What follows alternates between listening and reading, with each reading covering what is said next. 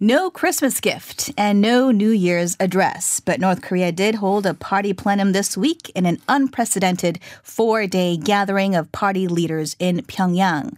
North Korean leader Kim Jong un said he's ready to take, quote, shocking actual action. What does this mean? Uh, How would this affect South Korea and the U.S. and also other neighboring nations? What lies ahead for the Asia Pacific region in 2020? As we grapple with these questions, I am pleased to be joined by Professor Park Won-kwon from the School of International Studies at Handong University, joining us in the studio this morning. Happy New Year, Professor Park. Happy New Year to you too. Good to have you in the studio. So, First of all, I want to get your initial thoughts on the pretty lengthy address that Kim Jong un made mm. at the party plenum during the unusually long four day uh, stretch. Yeah, overall, it's very controversial.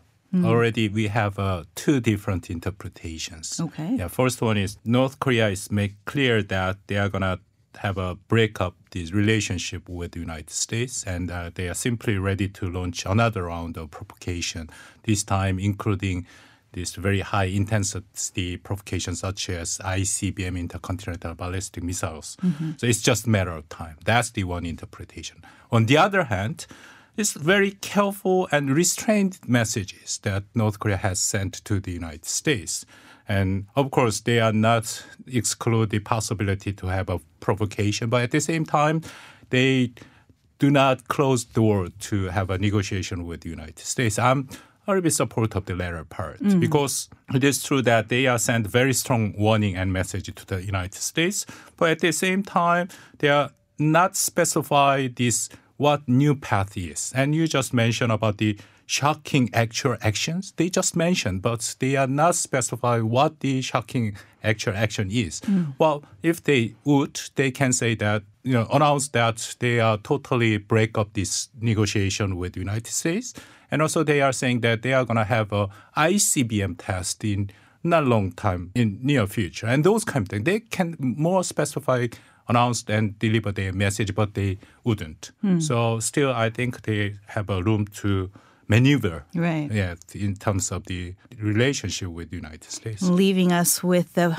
possibilities of, of our imagination, I right. suppose. Mm-hmm. Uh, Kim Jong un did also warn that North Korea would reveal a quote unquote new strategic weapon. And of course, we've seen a spate of arms testing mm-hmm. in, uh, I guess, the second half of last year. What is your analysis on what this new strategic weapon well, could think, be? Yeah, this is another example that have a restrained message because if they want, they just say they are going to have a nuclear weapon test or the, they are going to launch ICBM, but instead they are saying new strategic weapons. Right. And they did not specify also what this new strategic weapon is.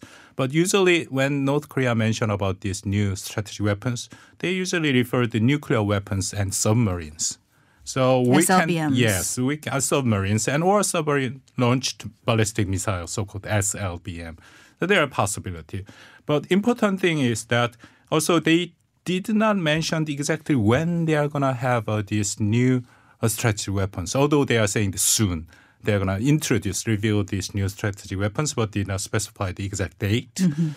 I think they are not easy to use this card because you see, President Trump mentioned more than you know dozen of times that the North Korea has kept this promise not to cross so-called red line, which means that the nuclear and ICBM test. Mm-hmm. If North Korea actually decide they would do this kind of test, President Trump has no hesitation to go back to fire and fury that we have experienced in year 2017. Mm. The North Koreans knew very well. This is their very valuable card. If they, you know, decide to use that, then they do not have any leverage over the uh, United States if they, you know, resume this talk with the United States. So on the other hand, also Russia and China, especially China, they are also very uh, reluctant to see North Korea's launch of ICBM. Mm. If North Korea decide to that, it will justify U.S.-led missile defense system here in Northeast Asia. Also, this INF treaty, the Intermediate Range Nuclear Force Treaty, and we all know that U.S. has withdrawn and abandoned this treaty because they wanted to have a balance against China. And also, the U.S. Trump administration mentioned that they have some kind of intention to bring some kind of intermediate range missile here in Korea, Japan, and Austria, and also the Philippines. Mm. So if North Korea decide to have a launch of this ICBM, it will justify this kind of a the launch of the U.S. missiles here in this region, mm. which is a vital against vital interest of China. Right. There's also been, I guess, speculation or, or raising of the possibility that uh, this new strategic weapon could be related to space, mm-hmm. or at least a space, the North Korea space program, mm-hmm. and that perhaps that could also be a guise to uh, test certain ICBM technologies mm-hmm. or that go in a rocket but also could be applied in an ICBM. Mm-hmm. What are mm-hmm. your thoughts on that? Well, I think they are going to, I mean, North Korea, if they decide to resume their provocation, the first choice is satellite launch rather than the ICBM. You just make a correct the point that if North Korea would decide to have this launch of the satellite, it's kind of a very ambiguous. I mean, President Trump he kept mentioning that it's okay to launch of these other short range ballistic missile. He right. keeps saying there's small things. Every country is doing same kind of things. So if North Korea mentioned that this just for their satellite. President Trump will not deliver any strong message or the bring this the maximum pressure again against North Korea. So I think this is the first step. If North Korea would take, it's going to be a satellite rather than ICBM. Okay. Well, on that note, uh, let's go ahead and bring a second voice into our dialogue. Uh, someone from the U.S. Uh, to get a better glimpse of views from there. We are now connected with Mr. Mintaro Oba. He is a former State Department diplomat specializing in the Koreas. Mr. Oba, are you on the line? I am. Great. Good to have you. Happy New Year to you. Happy New Year. Thank you for being with us. So, at the plenum this week, Kim Jong un refrained from directly criticizing the U.S. president. And some experts are saying that this could mean that dialogue could resume uh, should the U.S. ease sanctions on North Korea and promises to stop the joint military exercises. In your view, how likely is this? Well, I think there are huge hurdles to resuming dialogue between the United States and North Korea, and even larger obstacles to getting any sort of substantive agreement. So, what Kim Jong un's remarks tell us is that he is keeping the door open to diplomacy. He remains invested in the diplomatic process, but it doesn't necessarily mean that we're anywhere closer to getting an agreement. Mm-hmm. Right. There was no uh, quote unquote Christmas gift as as many of us here in the media were were watching for. And in response to Kim Jong un's remarks, President Donald Trump did say he still believes Kim is a quote unquote man of his word, and he's touting his overall diplomacy toward uh, North Korea as a success. What is your uh, view on Trump's diplomacy so far, especially as he heads into the presidential reelection campaign? Well, certainly personal relationships matter, but you can't build fundamental diplomatic agreements on just romances. You need to resolve the really thorny substantive issues, things like sanctions relief, uh, normalization of political ties, security guarantees, concrete steps toward denuclearization. And so there's a long and complicated road ahead to that, and just the personal relationship between President Trump and Kim Jong Un is not going to get us very far. And um, counter, I guess, to President Trump's remarks uh, is former National Security Advisor John Bolton saying uh, recently that the U.S. is simply not aggressive enough on North Korea and that President Trump should be pursuing a different course. Uh, and on social media recently, he said that in response to Kim Jong un's New Year's remarks, that the U.S. should fully resume all canceled or downsized military exercises in South Korea. So, what do you think about that? I suspect nothing would ever be aggressive enough for someone like John Bolton. he has a long hawkish record, mm. and the solutions that he proposes would not reduce the North Korean nuclear threat in, in any significant way. So I think we need a much more nuanced approach that builds leverage over North Korea and also recognizes the limitations of our of our military capabilities and our economic pressure campaign. Mm. And many of us here in uh, South Korea are also watching the U.S. Uh, real uh, presidential campaign. Uh, what kind of effect do you think that uh, election season is going to have on Trump's foreign policy in Asia? Well, President Trump will be very keen to demonstrate that he is a successful, effective negotiator. The concept of the art of the deal is crucial to his political brand. And so he will be very motivated not to have any sort of humiliating failure when it comes to North Korea. Hmm. Um, and, and that will, to some extent, give North Korea leverage over him in the coming year. And at the same time, uh, another hallmark of his diplomatic approach is uh, showing a strong approach to allies on issues like cost sharing. He takes a very transactional view of those relationships. And so we can expect that he will want to show he's strong and show that he's getting those sorts of results with allies like Japan and South Korea. Mm. Some are reading into the New Year's, uh, I guess I should call it a New Year's address, but the speech that Kim Jong un uh, gave this week as North Korea's readiness to, I guess, relaunch their nuclear program. If that were to happen, what do you think the repercussions would be from Washington? I think it depends on what that means. I think an ICBM test would provoke a strong reaction, but President Trump would still not want to close the door on, on his signature diplomatic achievement that he wants to tout in elections.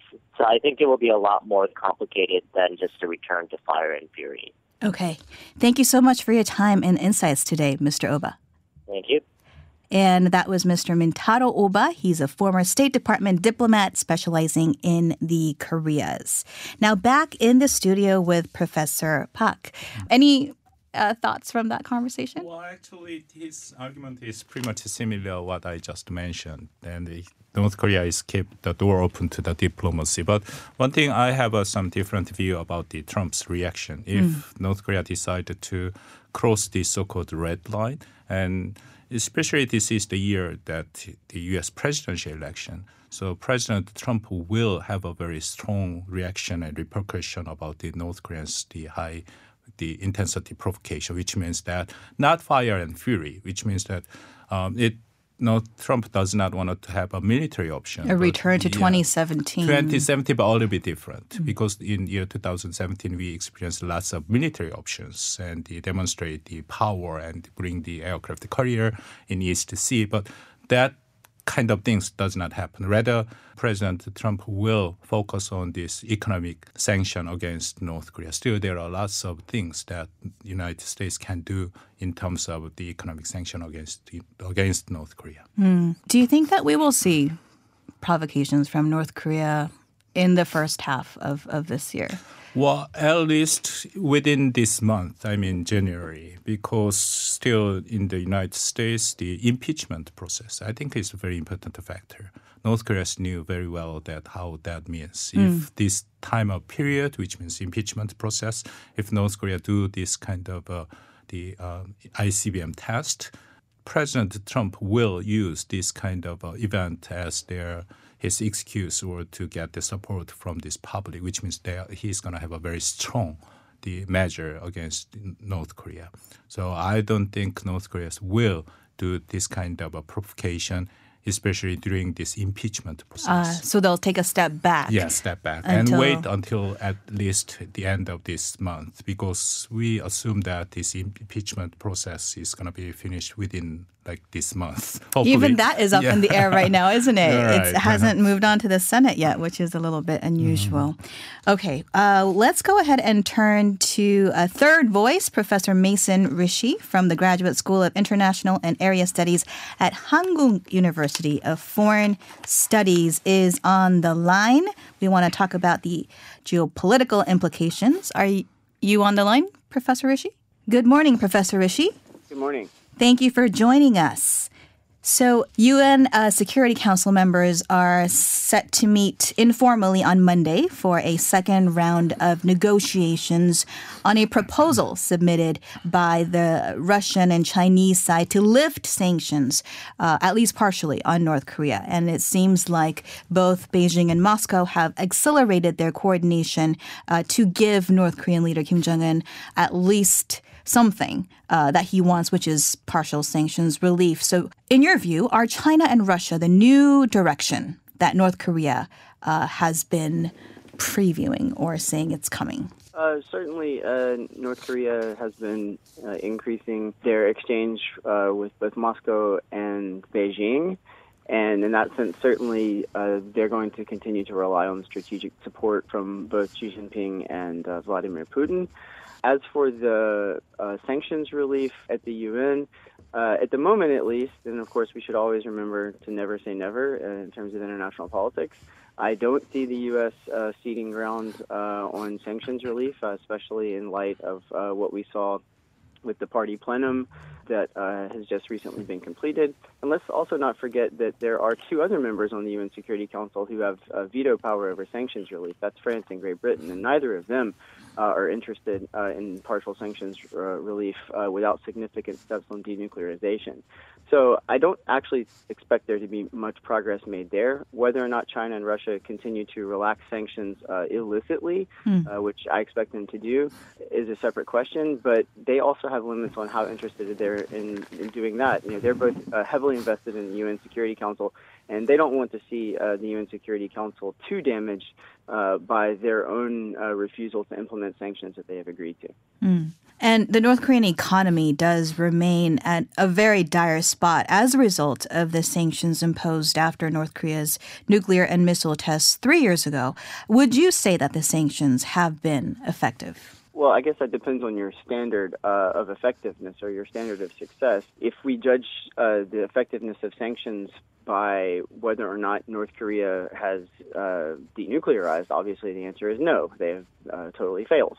If we judge sanctions by whether or not uh, North Korea's nuclear and missile program is as advanced as it would be without the sanctions, then arguably you could say that they have been uh, relatively successful. Uh, and then there's a third uh, point I think that's worth thinking about, and that is the message that the sanction sends to other countries who might consider proliferating uh, nuclear weapons is uh, arguably quite successful because North Korea has had to endure a significant amount of pain uh, over the last several decades uh, in exchange for uh, illegally developing its nuclear weapons in defiance of uh, international norms and, in some cases, international law, including the Non-Proliferation Treaty at point. So that I, message, I think, has been received by lots of other countries who certainly will think twice and even a third time before embarking on the same path. Mm. Uh, I want to turn the conversation to Professor Park, who is in the studio with us uh, for a moment.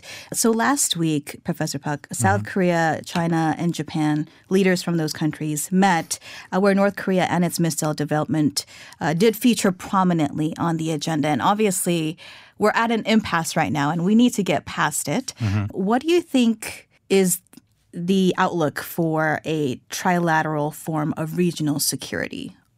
With these three countries? Well, we all know that Japan, China, and even South Korea, we have uh, some different purpose and objective in terms of denuclearization of the Korean Peninsula. Of course, we all share this complete denuclearization of the Korean Peninsula, but priorities are a bit different. China is putting more emphasis on the stability on the Korean rather than denuclearization.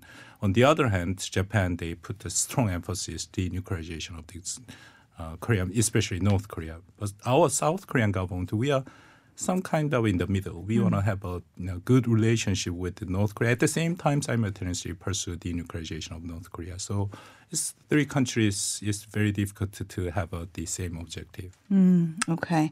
And Professor Richey, uh, what do you think the U.S. should do to try to move the conversation forward? What do you think that would be? Really there are no good options. Every option on dealing with North Korea and the nuclear dossier is bad. This is a result of a failure of you know more than 25 years uh, of relationship between the U.S. and, and North Korea, as well as uh, South Korea and North Korea. You know, the one thing that we know is that every day North Korea continues to improve its nuclear and missile capabilities, and every day without a deal, they continue down this path. Uh, which is only going to make things harder uh, in the future. I don't think that denuclearization is ever going to happen, and you know how it is that we deal with that. I think is is uh, open to reasonable interpretations. Uh, I don't think that maximum pressure 2.0 is in the cards, so I think that's probably taken off. China and Russia won't support it. It's also unnecessarily escalatory uh, and provocative. On the other hand, I don't think that uh, we should reach an interim deal that goes way too far in terms of sanctions relief in exchange for essentially zero steps on North Korea's part uh, to limit and freeze uh, its nuclear weapons program. Uh, I think the best solution is to really emphasize the U.S. South Korea alliance and uh, build up deterrence capabilities uh, while at the same time hoping that uh, sanctions and perhaps over time informational increase among the general population in North Korea will slowly over time put pressure on Pyongyang to reform, including in its nuclear and missile program. I don't think it's going to happen, but that's probably the least bad option. Mm. And final question to you, Professor Richey. I'm going to ask you to project a little bit. Uh, we are at the start of 2020. A lot of uh, things on the political calendar I guess this in this region as well as the U.S. Do you see any changes or shifts in geopolitics in the Asia Pacific region as it relates to uh, North Korea and peninsular issues this year? Uh, changes uh, geopolitically? Well, one of the main things I think is going to be the window of time uh, in between whatever happens with uh, impeachment uh, in the impeachment trial in the Senate with Trump and the South Korean general election coming up. There's a window of time there uh, where I think both the U.S. and South Korea are going to be distracted by domestic political events, uh, which are going to allow uh, uh, North Korea and potentially China to uh, engage in behavior that uh, pushes their interests forward at the expense of interests of both uh, Washington and Seoul. Uh, so there's a domestic and, and international geopolitical link there. Uh, and then the second thing I think that's significant geopolitically is the extent to which the U.S.-China phase one trade deal will perhaps um, uh, allow Washington and Beijing to coordinate uh, more closely on a range of issues, uh, including both uh, North Korea and uh, maritime uh, territorial issues in the South China Sea, the East China Sea, Uh, and, and in other places uh, in uh, the Northeast Asia region. so I think those are two things where we might see some movement. Other than that, we're going to see South Korea continue to build out its military capabilities. It's purchasing F-35s. We're going to see the U.S. continue to try to push towards perhaps stationing intermediate range uh, missiles in the region, although that's probably not for this year, but perhaps somewhat more in the future. Uh, and then we're going to see North Korea continue to build out its weapons. And if they start to develop a more significant uh, tactical nuclear capability, that will also uh, have quite an effect uh, on uh, the regional balance of military power. Okay. Thank you so much, Professor Richey, for your insights today. Great. Thanks for having me. I appreciate it. That was Professor Mason Richey from the Graduate School of International and Area Studies at Hankuk University of Foreign Studies. Bringing it back to our studio. Uh, final word to you, Professor Park. Mm-hmm. Um, I guess I want to sh- ask you the a similar question. Well, how do you see 2020 shifting, if at all the geopolitics of the region, uh, given also the steady increase of, of arms that we're seeing um, in neighboring countries? Uh, Professor Richey talked about the F 35 A's mm-hmm. that South Korea has also procured, combined exercises by China and Russia, kind of mm-hmm. coming into South Korean airspace. What what is going to happen this year? Well, I think the most serious and daunting challenge, not just only for the South Korea but all over the world is I think it's going to be intensified the confrontation between United States and China. I have a slightly different idea about this. What Professor Rich mentioned that he has a, a, a little bit the, um, positive, the optimistic view about in terms of relationship between United States and China, but it's just their very short-term halt of the, their fighting. I think it's going to be intensified and deteriorate we are entering this whole front uh, confrontation between these two superpowers. There is no chance that it's going to be stopped or the uh, finished in this year. Rather, it's going to be intensified. But you see, South Korea, we are geopolitically, we are located like between China and United States. We have to maintain good relationship with both of these countries. Mm-hmm. United States is our allies. We are definitely the, depend on this, especially nuclear deterrence from United States. At the same time, China is a very important country for South Korea in in in various aspects, not just economically, but in order to the finish our job to be reunified Korean Peninsula, China is a very you know vital the actor. So we have no choice but to have a good relationship with both sides. But increasingly, we got the pressure from both sides. They are uh, asking and demanding us to take a side.